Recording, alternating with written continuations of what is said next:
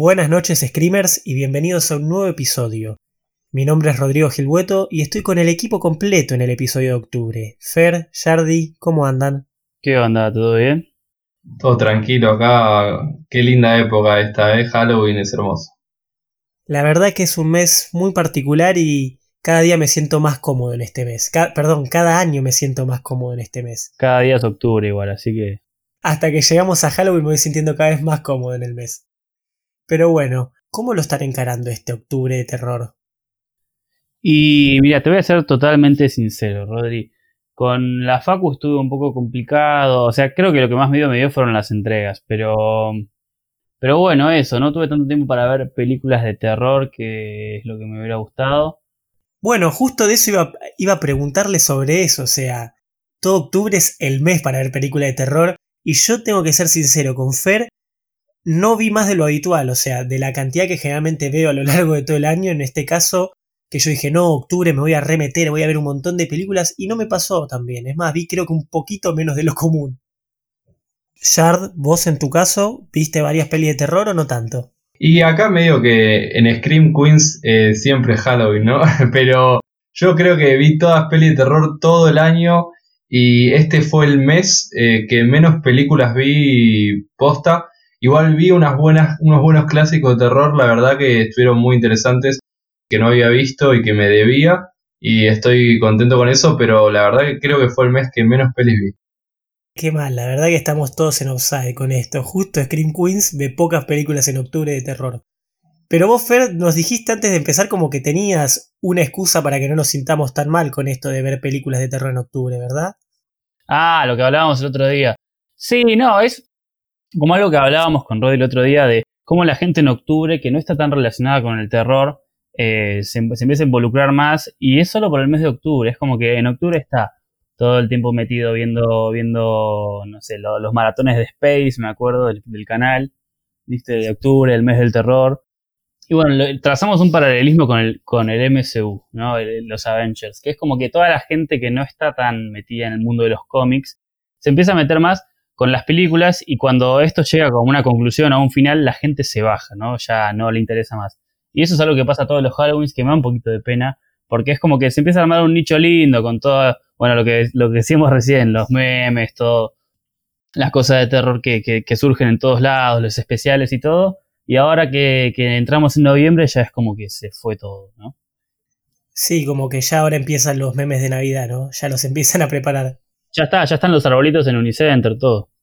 Sí, la verdad es una tristeza porque me, me, encanta ver que más gente se involucra con el terror y eso, pero es muy temporal. Pero bueno, este octubre tuve más amigos de lo común pidiéndome recomendaciones de terror, así que yo lo aprecio. Me encantaría que fuera, qué sé yo, dos meses por lo menos. Ojalá que algún año se dé, que sea como una especie de doble mes de Halloween.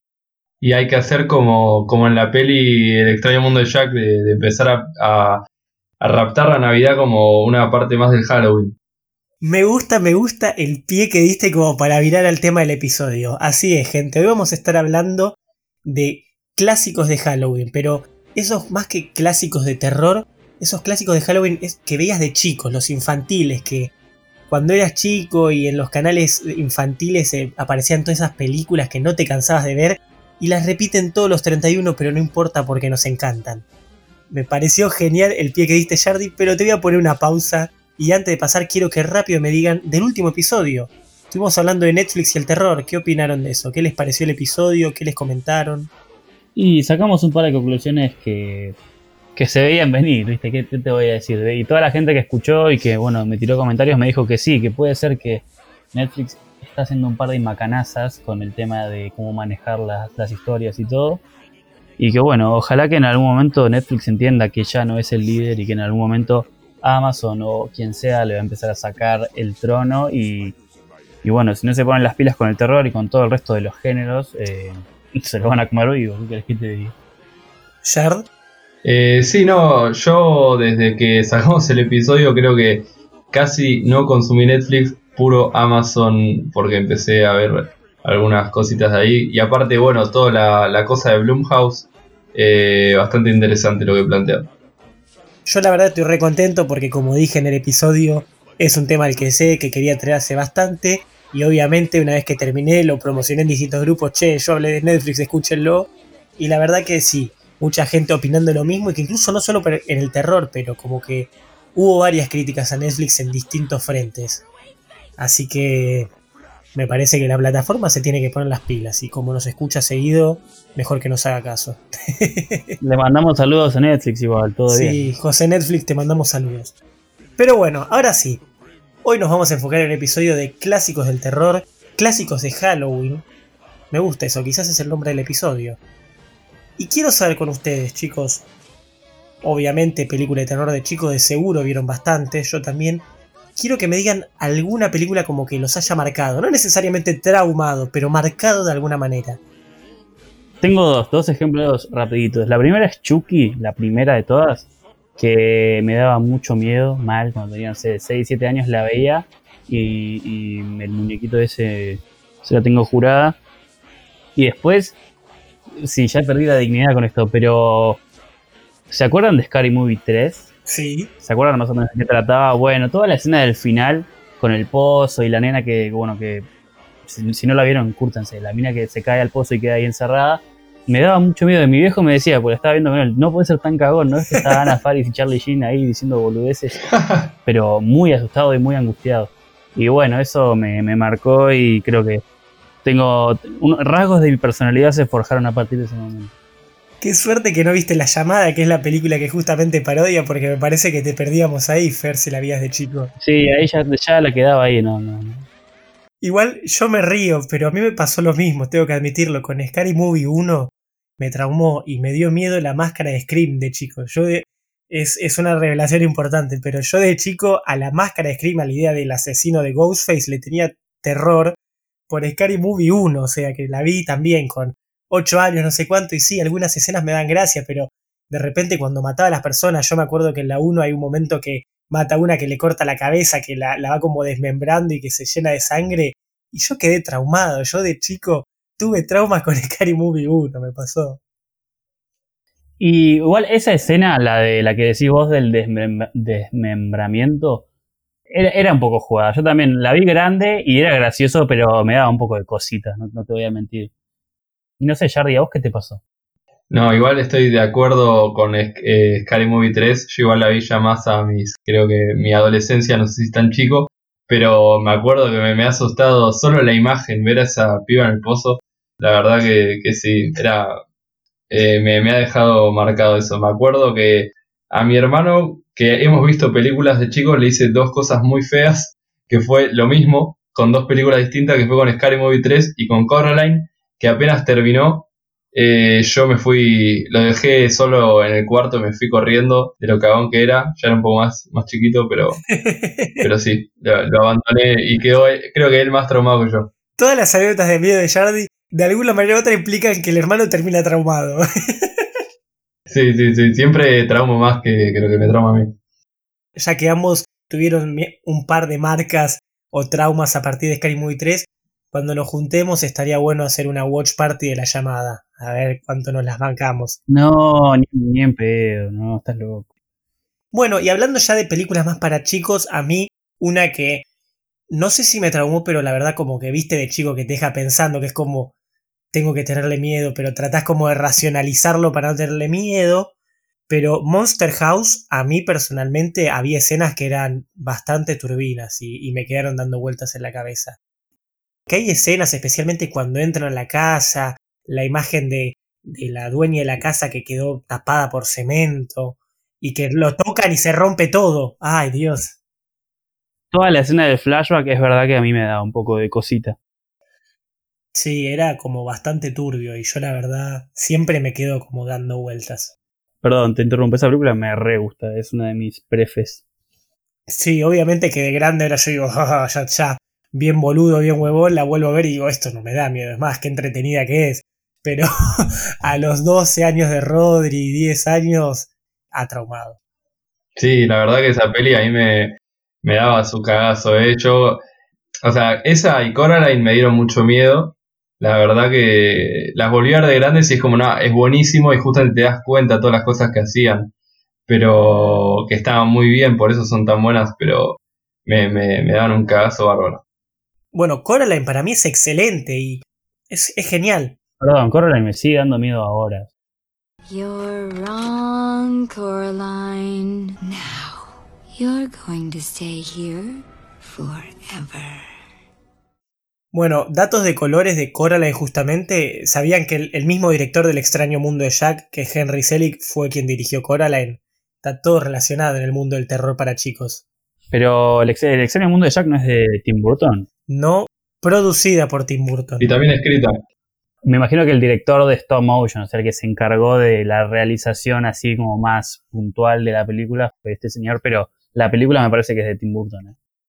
Está chequeada la info. Está chequeada, está chequeada por Wikipedia y por Letterboxd.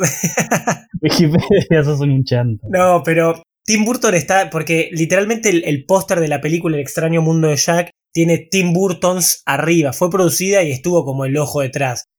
Pero quien se encargó de la realización de la película propiamente dicho fue Henry Selick, que también se encargó de la realización de Coraline. Siento que es una película incómoda, y no en un mal sentido, no en un sentido peyorativo, sino como es una película que realmente consigue llegar a una, o sea, consigue llevar a sus espectadores a un estado de incomodidad tal que, no sé, me hace acordar un poco a Midsommar, ¿no? Tratando de llevar así a, una especie de similitud, en el sentido de que es una película que te cansa, o sea, vos la ves y te haces como la idea de lo que va a pasar y, y cómo se va a desenvolver todo, y llegas a un nivel de estrés que está, está bastante interesante, ¿no? Como, como lo que sentís. Yo jamás hubiera imaginado al principio de este episodio que íbamos a hacer hilos entre Coraline y Midsommar, tremendo.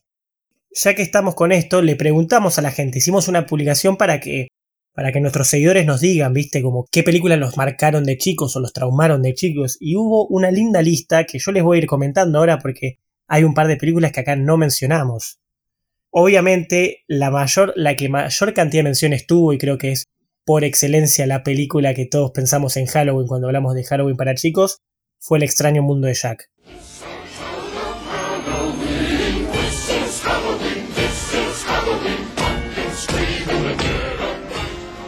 Alabanzas. A mí me gustaba mucho esa peli de chico. Y mi, yo antes de ya haber visto la película, mi tía tenía un montón de, de muñecos del extraño mundo de Jack, de cuadritos, de cosas así, que me la fue regalando. Y yo ya estaba, yo ya era fanático antes de ver la película. Y cuando la vi me encantó y creo que me la habré visto ya a lo largo de mi vida más de 25 veces seguramente. Es que es muy interesante porque en el diseño de los personajes, por ejemplo, está el borde entre justamente personajes de terror, pero al mismo tiempo como adorables para que los chicos puedan comprarse su muñeco y les guste y los usen de manera regular. Es- Está muy bien preparada, producida justamente por Tim Burton, está muy bien pensada para hacer una película de terror para chicos. Bueno, otras películas que mencionaron bastante fue justamente también de Tim Burton, eh, El cadáver de la novia, Es verdad, sí. Nunca me gustó mucho, pero me acuerdo que tenía mucho, mucho amor metido en esa película. Y una peli ya pasando del stop motion, saliendo a, a la parte como de actores reales, que se mencionó bastante, fue Hocus Pocus. La de las tres brujitas, puede ser. La de las tres brujas, exactamente, que se está pensando ahora mismo una secuela, se está preparando. ¿Con las mismas actrices? Sí, ya casi 20, años- más de 20 años más tarde. Hablando de secuelas y eso, una que mencionaron bastante, que este año salió una remake, es de Witches. Nos mencionan el papel de Angelica Houston y de cómo se transforma en bruja. Dice que, ah, o sea, ahora mismo ustedes están en Compus, búsquenlo después o vayan buscándolo. Mencionaron bastante la escena en la que se transforma en bruja, como que se le cae la piel y todo. Me lo mencionaron bastante, fue como, como que traumó bastantes infancias ese momento en particular. Por ejemplo, acá The Last Movie I Watched, que ya comenta bastante seguido, es, es un seguidor de la casa y hay muy buena onda. Nos dice que no lo traumó, pero sí ama desde pequeña de Witches y no se la puede olvidar. Esa, na- esa nariz está para traumar bastantes infancias. ¿eh? Es como que chicos decimos, viste, como no, no me traumó como para mostrar esa idea de, de- de fuerza, de valentía, pero, pero te queda estancado en algún rincón de la cabeza y no te lo puedes olvidar más. Una que solo mencionaron, que la verdad Tierra Negra, nuestros amigos de Tierra Negra Terror nos mencionaron, Gremlins, que también es una película de terror diseñada para chicos de por sí. Pero nunca la consideré como terror Pero puede ser porque la vi ya re grande y fue como más como ver algo que. como ochentoso por el concepto en sí, más que pensar en el género. También Gremlins es una película navideña, es como que está al borde de Navidad, Halloween, así que como el extraño mundo de Jack, puede cubrir bastantes meses de por sí. Sí.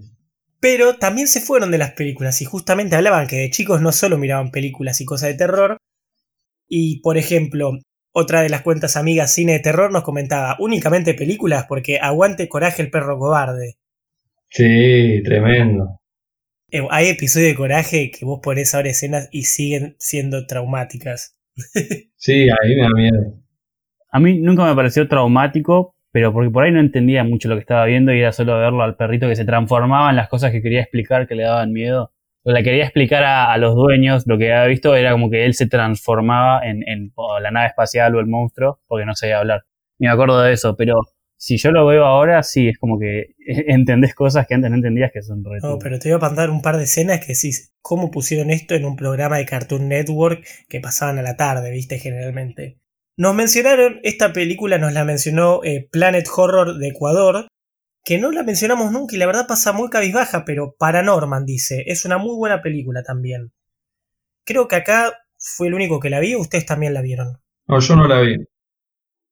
Es una peli stop motion muy interesante eh, y que también, o sea, es para chicos y todo, pero tipo detrás habla justamente de la idea de, de una bruja que de chica con 10 años la, la, quemaron viva y todo, y es como, ok, tiene una trama más seria de lo que pensás para una película para niños. Sí, me acuerdo de ver el tráiler en el cine, o sea, no sé, es de 2012, bueno, en 2010 debo haber visto el tráiler en una película que fui a ver. No, son esas películas que la verdad eh, pasan desapercibidas, pero valen la pena, son muy entretenidas y claramente tanto jóvenes como adultos se llevan un buen momento de ella. Después, ¿qué más tengo? Bueno, y alguien acá. I'm Nick0x. Me gusta ese, ese nombre de Instagram. Hacemos un, breve paréntesis y volvemos a mencionar que nuestros seguidores tienen altos nombres de Instagram. Posta que hay un par que tienen nombres muy originales. Pero nos mencionan especiales de terror de distintas como series animadas y menciona los capítulos de terror de, G de Oye Arnold son espectaculares. Jack el Cuatro Ojos, el Jadiente Ed, el Tren Fantasma, el Cochero Sin Cabeza. Y yo ese el Cochero Sin Cabeza lo tengo guardado, no sé por qué, la verdad como que viste cuando te lo tienen que mencionar y te vuelve todo de repente. Son muy buenos episodios, están como muy bien hechos, preparados para esta época en particular, como vos bien decís, Fer, series que no son de terror pero que le tienen que dedicar un poquito al terror y hacen esos especiales que son geniales. Y tienen, o sea, tienen como onda, porque además los, los publicitan bien, es como que te hacen entrar en toda, toda la onda del morbo por el terror y, y bueno, por eso salen ganando, pero en noviembre eso, todo se va. Y hablando de series de terror, me es imposible no mencionar, como acá Agus-Lefou, a Escalofríos. Tremenda serie de la infancia, la verdad. A ver, la pasan en Fox Kids, ¿no? Mm, ¿Cuál era? ¿Cómo no se acuerdan de Escalofríos, chicos? Ya, tipo, termino el programa acá, hermano, se terminó el episodio. Escalofríos era una serie literalmente todo basada en los libros de terror de Escalofríos, que ahora imagino que tampoco los conocen, pero. Ay Dios, el, perro con los ojitos que le brillan en la intro no se le acuerda, me parece. Qué loco. Bueno. Yo, creo que la veía, pero me olvidé ya mucho. Me daba más miedo el colegio que tenía un agujero negro adentro de todo. No, pero yo me acordaba que había un episodio, y voy a mencionar así para, para el que lo, el que lo recuerde eso, había un episodio de un pibe que tenía como un control estilo Adam Sandler de Click. o sea, imagínate la trama que agarraban, pero que en un momento eh, el final del episodio era como que se quedaba sin pilas, por favor, el que nos escucha tal vez nos puede decir el nombre del episodio, y quedaba encerrado como en un galpón para toda la vida.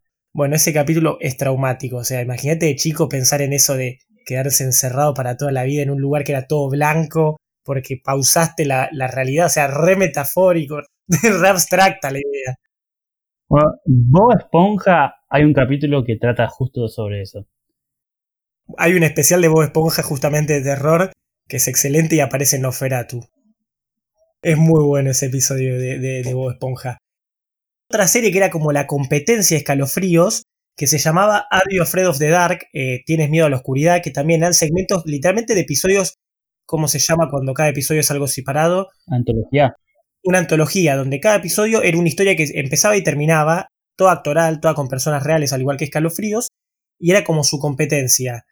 El grito de Kevin, una cuenta de Instagram también muy buena que habla todo justamente, trae como nostálgico y en este último octubre con el terror trajo como distintos programas de la infancia y mencionaba esto y los actores que habían pasado como Ryan Gosling y también eran episodios así, tenían como uno de un payaso que también era medio turbio como Pennywise, así que tenía lo suyo también. Interesante, me estoy anotando varias cosas para ver cuando en algún momento sea libre de la facultad y la voy a pasar re mal. Pero bueno, hay, como una variedad pensada tanto en cine como en televisión.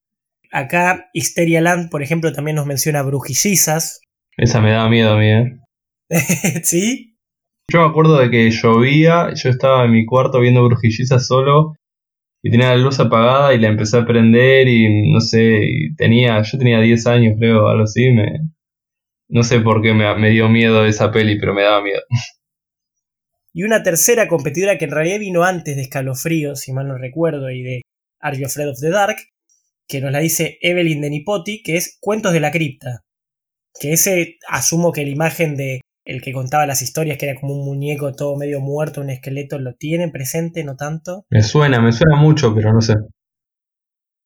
Igual, me suena también una película de Eddie Murphy, puede ser. Eddie Murphy con E. Eddie Murphy. La mansión embrujada. La mansión embrujada. Esa me acuerdo que también me daba mucho cagazo. Tremendo, me acuerdo de esa película. Era re entretenida. Hay una montaña rusa. Bueno, no una montaña rusa, una atracción en Disney que es de todo eso de Eddie Murphy. Estaba re piola. Sí. una atracción toda de Eddie Murphy. Un viaje viendo las distintas caras de Eddie Murphy. Igual creo que este episodio nos van a golpear bastante nuestros seguidores de, de que somos demasiado jóvenes, cómo no vamos a haber visto tal cosa, tal otra nos van a pegar bastante por ese lado. Ok, boomer. Pero bueno, hay, hay, una amplia variedad, la verdad. Igual está faltando una, ¿eh? ¿Cuál está faltando? A ver.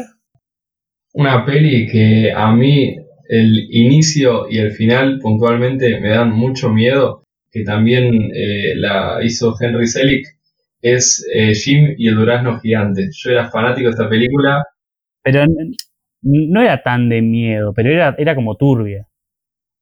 Pero el rinoceronte ahí me daba mucho miedo, el rinoceronte que mató a los viejos, no sé qué, todo eso. Yo cuando, yo te era muy chiquito cuando la vi. Puede ser, sí, me están volviendo las imágenes y sí, me parece que voy a tener un demonio más hoy. Yo me. Yo, la verdad, me la había re olvidado, pero ese diseño en particular era re turbina. La peli así, como dice Fer, no es de terror, pero como hay momentos que decís, hermano, esto es re turbio. ¿Por qué lo estoy viendo yo con menos de 15 años, viste, con 12, 11 años? Sí. Encima, era como un diseño distinto al de El extraño mundo de Jack, ¿viste? No sé, la figura quizás de Jim quizás nos hace el efecto Uncanny Valley, o sea, cuando vos ves a Jim que en papel es un humano, pero está hecho como con plastilina y sí, es, tiene figura de humano, pero realmente no lo es y se genera algo turbio en eso, ¿viste? Hay un, un, un fenómeno que hablan la gente que hace efectos especiales, que es como una especie de curva que acá es difícil de explicar porque no tengo un gráfico para explicarles, pero es como una curva donde es muy, es como que podés caer en una zona donde todo se vuelve muy turbio, que es como que mientras más te quieras aproximar a lo hiperreal, es como una curva que vas ascendiendo en cuanto a la aceptación del público por eso que es real, llega un punto cuando estás tan cerquita que ahí baja, porque es algo que es como que hay una referencia real, pero algo anda mal, y entonces es como que se genera una confusión en tu, en tu cabeza que te hace decir esto me da rechazo. Como puede ser, por ejemplo, con la película esta del Expreso Polar, que tenía como algo retosco, pero al mismo tiempo estaba bien hecha.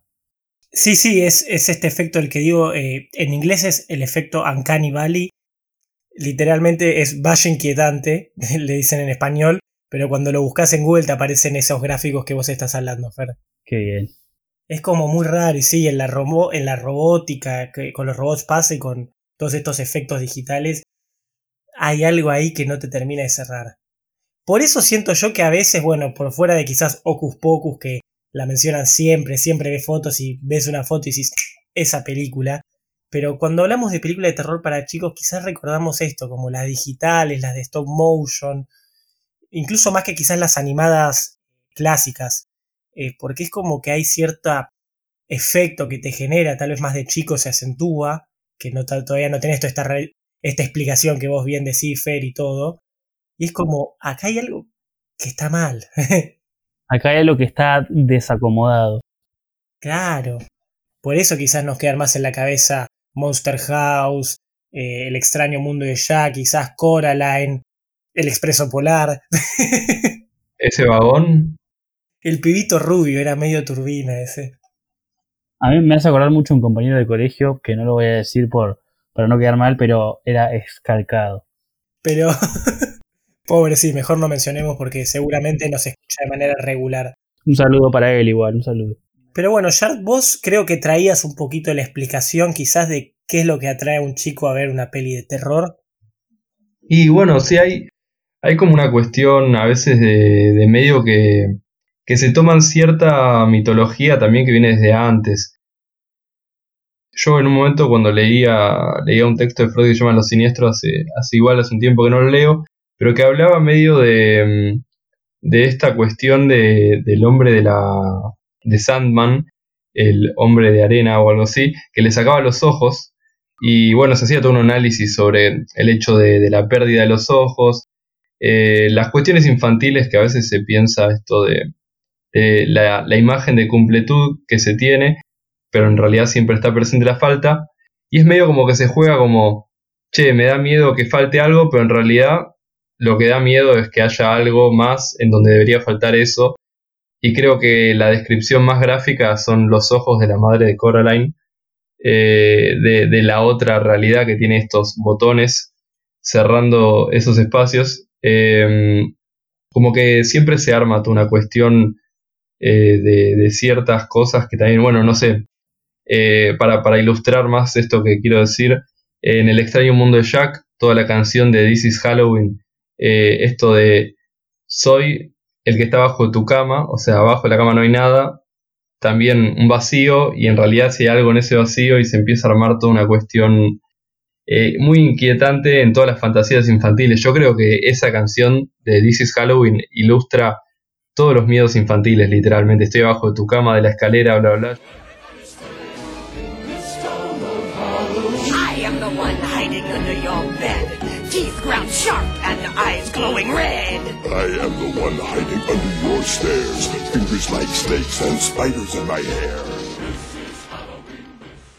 Creo que la vi tantas veces y hasta el día de hoy, a pesar de que no me asusta y sigo caminando, cada vez que subo la escalera siento que alguien me va a meter la manito por abajo. Y, y es como que mm, siempre hay como una especie del contacto estos contactos con, la falta que, angustian al, nene y ahí están puestos de un modo, obviamente, muy pasado por agua y todo, porque no vas a traumar a un nene, pero como estas ciertas cositas que incomodan. Y para mí, lo más perfecto es el diseño de la madre Coraline con los ojos eh, con botones. Para mí es como que eso me. Creo que realmente es la ilustración perfecta de cómo suavemente traumar a niños. O sea, el miedo básicamente proviene de la propia ausencia, de la falta.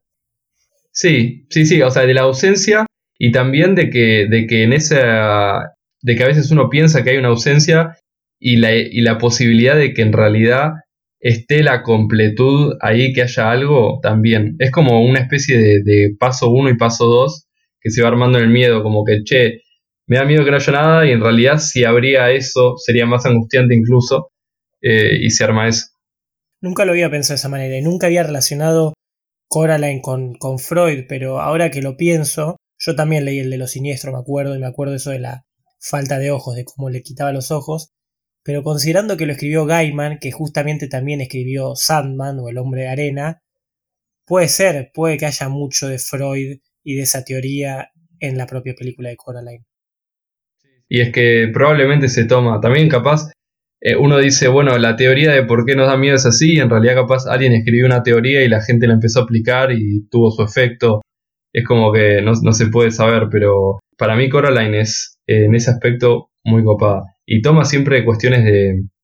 Todos los cuentitos de, de los niños y todas esas cosas siempre se van armando y a uno cuando es chiquito siempre le gusta esa sensación de esos cuentitos de miedo como como no sé, el del perro que le daba besos abajo de la cama y que después era un loco, todos esos, esos pequeños eh, relatitos de terror que te contás. Creo que desde chicos estamos siempre muy atraídos a eso y muchos después, bueno, lo dejan y dicen, no, no me gusta el terror pues se quedaron cagados y otros le agarramos el gusto y le vamos para otro lado y empezamos a consumirlo. Claro, e, el, morbo, de, de, chico nos gusta ese pequeño morbo, esas historias y relatos cortos. Sí, sí, sí, sí, y, es, como, bueno, hasta dónde se llega, tipo, cuando... O sea, hay veces que, que, bueno, que el morbo se empieza, te muestra, terminas viendo algo re traumante. Yo me acuerdo una vez terminé viendo una peli re violenta sin querer cuando era chiquito y, no vi nada por un montón de tiempo. Pero bueno. Bueno, justamente si, si vamos a ese tema, entre los comentarios yo estuve mencionando como las películas diseñadas para chicos dentro de estas películas de terror. Pero obviamente nos mencionaron muchísimo a Chucky y a It, que los traumaron de, de, chicos, porque bueno, justamente la idea del muñeco y del payaso tal vez no la asocias con algo bien de terror, pero esas películas nunca habían sido diseñadas para que un pibe de 10 años las vea y parece que traumó a varias personas en las infancias. Sí, doy fe. claro, Fer, como dijo al principio del episodio, Chucky lo traumó bastante. Y bueno, después obviamente nos dieron películas, viste, que decís, hermano, ¿cómo vas a ver la masacre de Texas a los 12 años? estás, estás equivocado. Pero sí, fue como, eso ya es demasiado. Pero dentro de las películas como diseñadas para que chicos las vean de terror, eh, es muy interesante lo que decís, Jared. Bueno, yo quería traer algo más antes también, rápido, pero quería hablar eh, justamente eh, del extraño mundo de Jack, como vos bien la mencionaba, Yard, eh, pero quería enfocarme más en la técnica, porque como mencioné antes, yo siento que hoy en día el terror para chicos, las películas de terror para chicos, como que la mayoría o muchas de ellas salen en un formato 3D o más que nada stop motion. Pero esto no era tan así al principio. Y por esto es lo que dije que Fer se me reía, pero de que marcó un antes y un después el extraño mundo de Jack. La realidad es que yo me puse a ver en películas stop motion a ver qué onda. La lista literal, eh, Wikipedia y otras bases más, un poco más confiables de películas animadas stop motion. Y es curioso, pero El extraño mundo de Jack es quizás la primer película stop motion largometraje de terror Previamente el stop motion no se usaba para esto, se usaba más que nada para películas navideñas o de justamente de festividades más alegres. Tal vez Estados Unidos nos contagió mucho, pero quizás una de las más conocidas es la de Rudolf o Rodolfo el reno con la nariz roja. Tal vez en muchas otras series hacen como la parodia o lo toman, pero era básicamente un especial de Navidad que hicieron, que se hizo en el 64 y pegó tanto, pero tanto con la cultura yankee que de repente empezaron a salir más especiales navideños en formato stop motion, en este formato como de plastilina. Y salió, no sé, eh, Santa Claus viene al pueblo en el 70, eh, Jack Frost viene al pueblo en el 79, La vida y las aventuras de Santa Claus en el 85. O sea, como que estaba más que nada destinado al formato navideño. Plastilina, stop motion, Navidad. Y bueno, lo que pasó fue Tim Burton, vino Tim Burton a decir presente, y primero dijo, eh, hizo un corto en el 82 que se llamó Vincent, que justamente con toda la estética bien, eh, bien burtoniana, era de un chico que quería imitar a Vincent Price, el famoso presentador de, todas las películas y todos los programas de terror de Estados Unidos. Y fue también así animado, que si lo buscan es el estilo de Burton, de Tim Burton. Y eso fue lo primero que hizo, pero en el 93 produjo El extraño mundo de Jack, que justamente es interesante porque el título en inglés es The Nightmare Before Christmas. Entonces justamente como que fue eh, literalmente el, quiebre, el pivote, y abarcaba un poco la idea navideña de que el stop motion va con las ideas de Navidad, pero lo trajo también al Halloween, como que está bien, te tomo la idea de que los festivales de Navidad y todo eso, las películas navideñas, pero yo lo, también toco el Halloween en esta película. Y fue clave. La rompió, tanto le gustó a la gente, a los críticos, le gustó también hizo eh, en tema plata, que eso es lo que más siempre importa, ¿viste? Funcionó. Finanza. En la finanza, exactamente, Fer. Y a partir de entonces empezó a salir de manera regular película de terror con el formato stop motion y bueno, después de, del 2000 con el formato más 3D, pero tratando de imitar eh, esa misma práctica.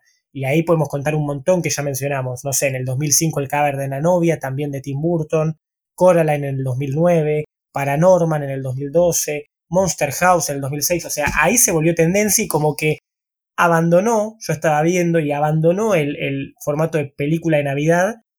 Y obviamente que hoy en día se abrió y vemos películas stop motion, no sé, Wallace and Gromit, que no es terror, pero es comedia y todo. Pero es buenardo. Es buenardo, totalmente de acuerdo. Pero a esto que me refiero, como que Halloween se la apropió.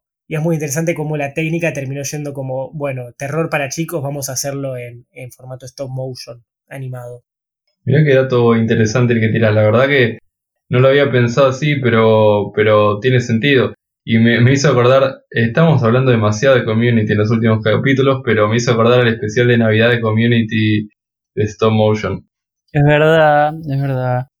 Bueno, no lo quería traer para, para no hacer tantas referencias, pero ese es un buen ejemplo de parodia justamente al especial de Navidad, como el de Rodolfo, o todos estos especiales en stop motion. Antes en Estados Unidos, eh, en la típica época de los 70, 60, era, era la clásica, un formato así como de plastilina, de elementos con plastilina para Navidad. Pero de repente, en los 90, fue un, un antes y un después, el extraño mundo de Jack que por más que nos encante y todo, realmente fue como un hito en, la cultura de, las películas norteamericanas, por lo menos en la parte más infantil de por sí. Wow, los, los dejé callados, ¿eh? Me dejaste muy... Pero bueno, ya que estamos, ya estamos como entrando un cierre. La verdad que fuimos pasando por varias películas. Este creo que es mi cierre, yo ya acá estoy dando mi cierre personal. Pero justamente eh, en los 90, finales de los 80, como que realmente empezar a hacer terror enfocado más en los chicos. Como que previamente era, no, no, este es un género que no se te abre a vos, o en tal caso puedes ver las de terror cómicas, pero no es como que estaba tal vez diseñado. Bueno, a, de seguro alguno me puede comentar alguna película previa a los 80 que dijo, no, esta está hecha para chicos. Pero como que era un género marcado por la edad. Y, y para finales de los 80 empezó a cambiar y hoy en día, lo cual a mí me parece perfecto, se abrió el género más personas, que lo que personalmente yo creo que cuanta más gente pueda ver terror y le entretenga, estamos por el buen camino. No sé qué opinan ustedes o qué tienen para cerrar, pero yo acá doy mi pie.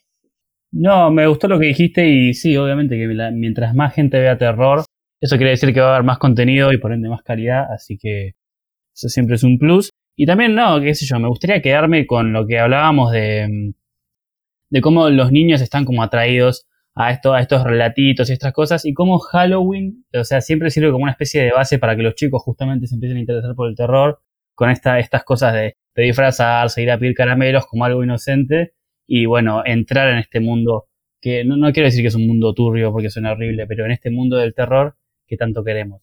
Y haciendo énfasis en los relatitos y en los cortos, hablando de cortos. Me encantó. Me encantó cómo lo trajiste el pie, yo te lo iba a dar a vos. No te la esperabas esa, Rodri, ¿eh? Seguí, por favor, porque estás excelente. No, no, hicimos un, un, pequeño experimento, un pequeño cortometraje que está en YouTube. Eh, Rodri, yo no sé cómo te manejas, pero ¿cómo se llama el canal de YouTube ahora? Finalmente dimos el paso que todos nos estaban pidiendo. A Re no lo pedía nadie, pero nos, nos, llamamos ahora propiamente Scream Queens Podcast en YouTube. Nos pueden encontrar como Scream Queens Podcast. Con E al principio, Scream Queens. no, por favor, no, no, con ese. Y bueno, hicimos un cortometraje que se llama Prolepsis, está escrito por el señor Santiago Herdi, que está aquí presente. El actor, el protagonista es Rodrigo, el que está aquí. Y bueno, yo el que ponía play en la cámara, pero también estuvimos ahí poniendo, poniendo amor. Así que si lo quieren pasar a ver, si nos quieren dejar unos comentarios, si le quieren dar like y si se quieren suscribir al canal, obviamente, eso estaría buenardo. Y sin obligación, sin compromiso, pero véanlo, porque si bien ya estamos en noviembre, eh, que no decaiga, que no decaiga. Excelente, Fer, la verdad, muy buen cierre. Shard, quedaste no solo para el final, así que tenés el deber de tener un gran cierre, es la presión que le ponía, pero también vas a tener que encargarte de las redes, lamento informarte. Pero por favor, es tu momento. Sí, bueno, eh, no, la verdad que, que, sí, es muy, es muy lindo todo esto de pensar, bueno, también fue muy lindo hacer el corto con ustedes y, y espero que, que alguien le, que, que, nada, que si alguien lo ve, que le cope. Y que, y nada, siempre es un momento muy copado eh, la época de Halloween y también todas estas cosas para mí, como el hecho de, de ir transmitiendo, al menos en mi caso fue así, no sé, yo con mi tía capaz o con o con mi viejo o con mi familia, siempre era muy, muy divertido ver estas pelis de Halloween, estos clásicos de Halloween para ver en familia. Y es como que es un momento nada, muy divertido y que, se va transmitiendo así y creo que es, es, una manera que es el primer contacto de mucha gente estas cosas y, la verdad que no sé, siempre me parece re lindo. Como siempre cerramos, síganos en todas las redes, Instagram, eh, tenemos YouTube, ahora somos también Screen Queens, eh, estamos en Apple Podcasts, en Spotify, en eh, Anchor, así que nada, síganos, siempre seguir sirve un montón y nada, eso. Excelente. No hay mucho más para decir. Espero que les haya gustado este episodio. Siempre son interesantes los episodios de Halloween, lo voy a reconocer. O cómo pretendemos armarlo. Como los capítulos de Brooklyn Nine-Nine. Exactamente. Bueno, grandes especiales de Halloween eso. Pero no nos vamos a meter ahí ahora. Simplemente lo único que queda para decir es buenas noches, Screamers. Buenas noches. Buenas noches.